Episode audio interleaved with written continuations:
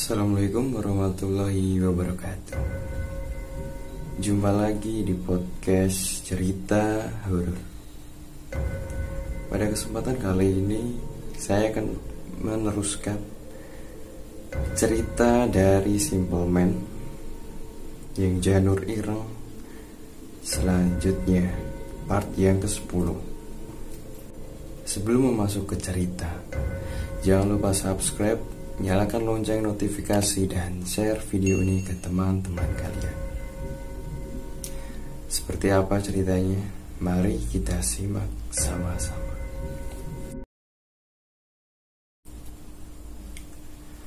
Sugi berniat untuk tidur. Hari ini ia banyak menghabiskan tenaga di kebun Meski sering kali wanita itu, Lasmini masih suka mencuri pandang kepada dirinya. Ia tak pernah suka dengan wanita itu, meski mimik wajahnya tenang.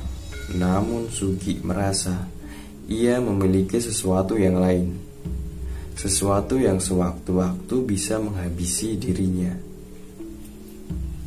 Sugeng mengatakan Mobil untuk dirinya mengantarkan Tuan Sabdo akan datang esok pagi. Hal yang masih sulit Sugi percaya bahwa Tuan Arjo mempercayakan anak bungsu kepadanya. Setelah mengabdi sebagai tukang kebun, kini Sugi patut berbangga akan menjadi sopir pribadi untuk Tuan Sabdo. Bagaimanapun mereka sudah menuruti Tuan Arjo untuk melakukan gadu tajer Sebuah ritual sumpah darah yang sudah mereka lakukan saat melahap Melahap otak kambing mentah-mentah bersamaan dengan jeruan perut kambing. Bersama dengan Tuan Sabdo sendiri. Dengan ini mereka telah mengikat sumpah sebagai Saudara meski tak pernah terikat dengan ikatan darah. Di tengah tidur tiba-tiba Sugi merasa sesuatu perasaan yang tidak enak. Perasaan yang membuatnya tidak tenang. Ia terbangun dari tidurnya lalu melangkah keluar kamar. Sugi merasa dadanya menjadi panas seperti ada sesuatu yang mengganjal dirinya. Dengan perasaan tak nyaman, Sugi bergegas keluar berkeliling hingga di sudut halaman taman ia melihat Tuan Sabdo tengah berdiri di muka pintu kamar pavilion sebelah barat. Aneh, pikir Sugi melihat hal ganjil ini. Waktu sudah larut dan tidak biasanya Tuan Sabdo masih terjaga seperti ini.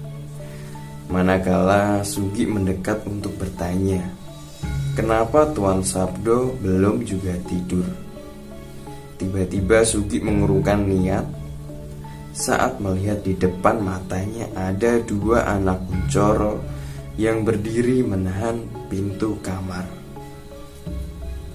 Pras Anum dan Batra berdiri tepat di muka pintu seakan menunggu Sabdo. Sugi terdiam mengintip dari balik pohon dekat dengan tanaman beluntas Menyembunyikan dirinya dari mata anak-anak kuncoro lainnya. Apa yang mereka apa yang mau mereka lakukan kepada Tuan Sabdo, batin Sugi. Dengan tatapan berdiam mengamati Sugi melihat Pras Anum yang paling tinggi Sekaligus paling kekar memegang kedua tangan Sabdo sebelum membiarkan saudaranya Batra memukul wajah Sabdo berulang-ulang kali. Sugi ingin bergerak menolong Tuan Sabdo. Namun, ia ingat pesan dari Sugeng. Tak sepatutnya bagi Abdi untuk ikut campur dalam urusan keluarga.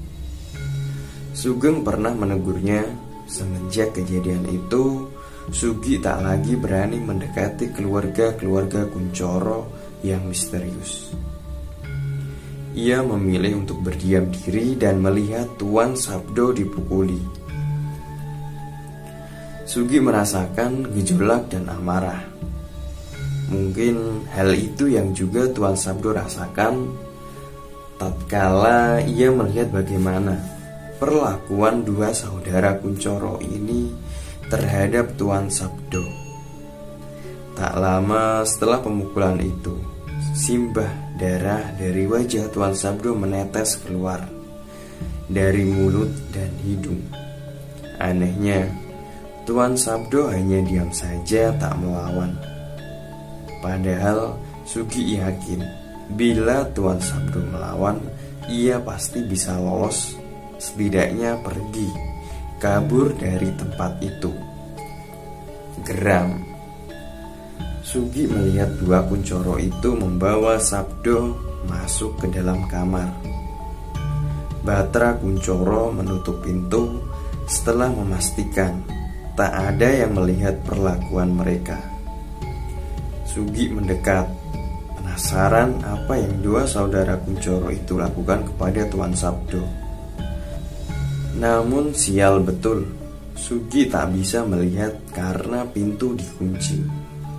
Tak ada jalan lain bagi Sugi, ia terpaksa melintas kebun ke seberang untuk mengambil anak tak tangga. Hanya ada satu cara untuk bisa melihat apa yang terjadi di dalam sana. Mengintip dari celah langit-langit tempat di mana udara bisa keluar. Sugi beruntung menjadi tukang kebun membuatnya tahu seluk-beluk bangunan ini dibangun. Sugi sudah menenteng anak tangga. Dipasangnya sepelan mungkin agar dua kuncoro tak melihat dirinya. Manakala anak tangga sudah dipasang, Sugi memanjat dengan gesit dan dilihatnya dua kuncoro menyiksa Tuan Sabdo sudah entah beberapa kali.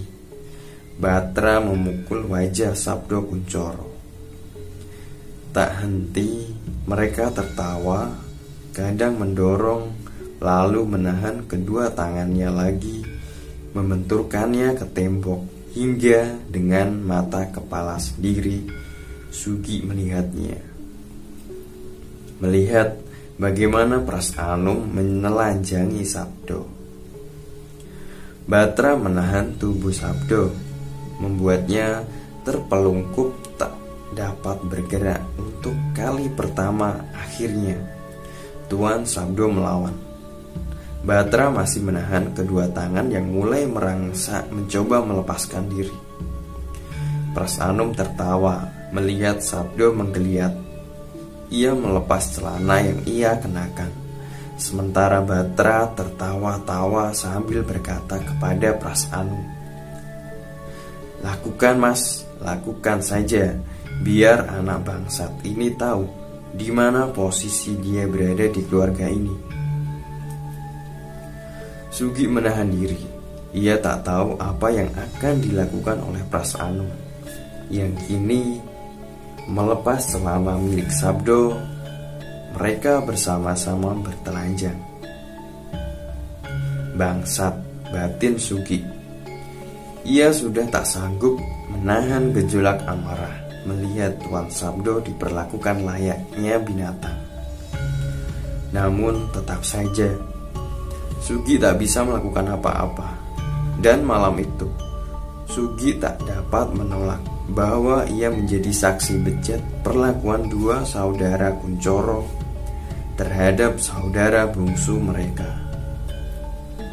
Terpikir di kepala Sugi, apakah dua bangsat itu tahu bahwasanya mereka sama seperti Sabdo.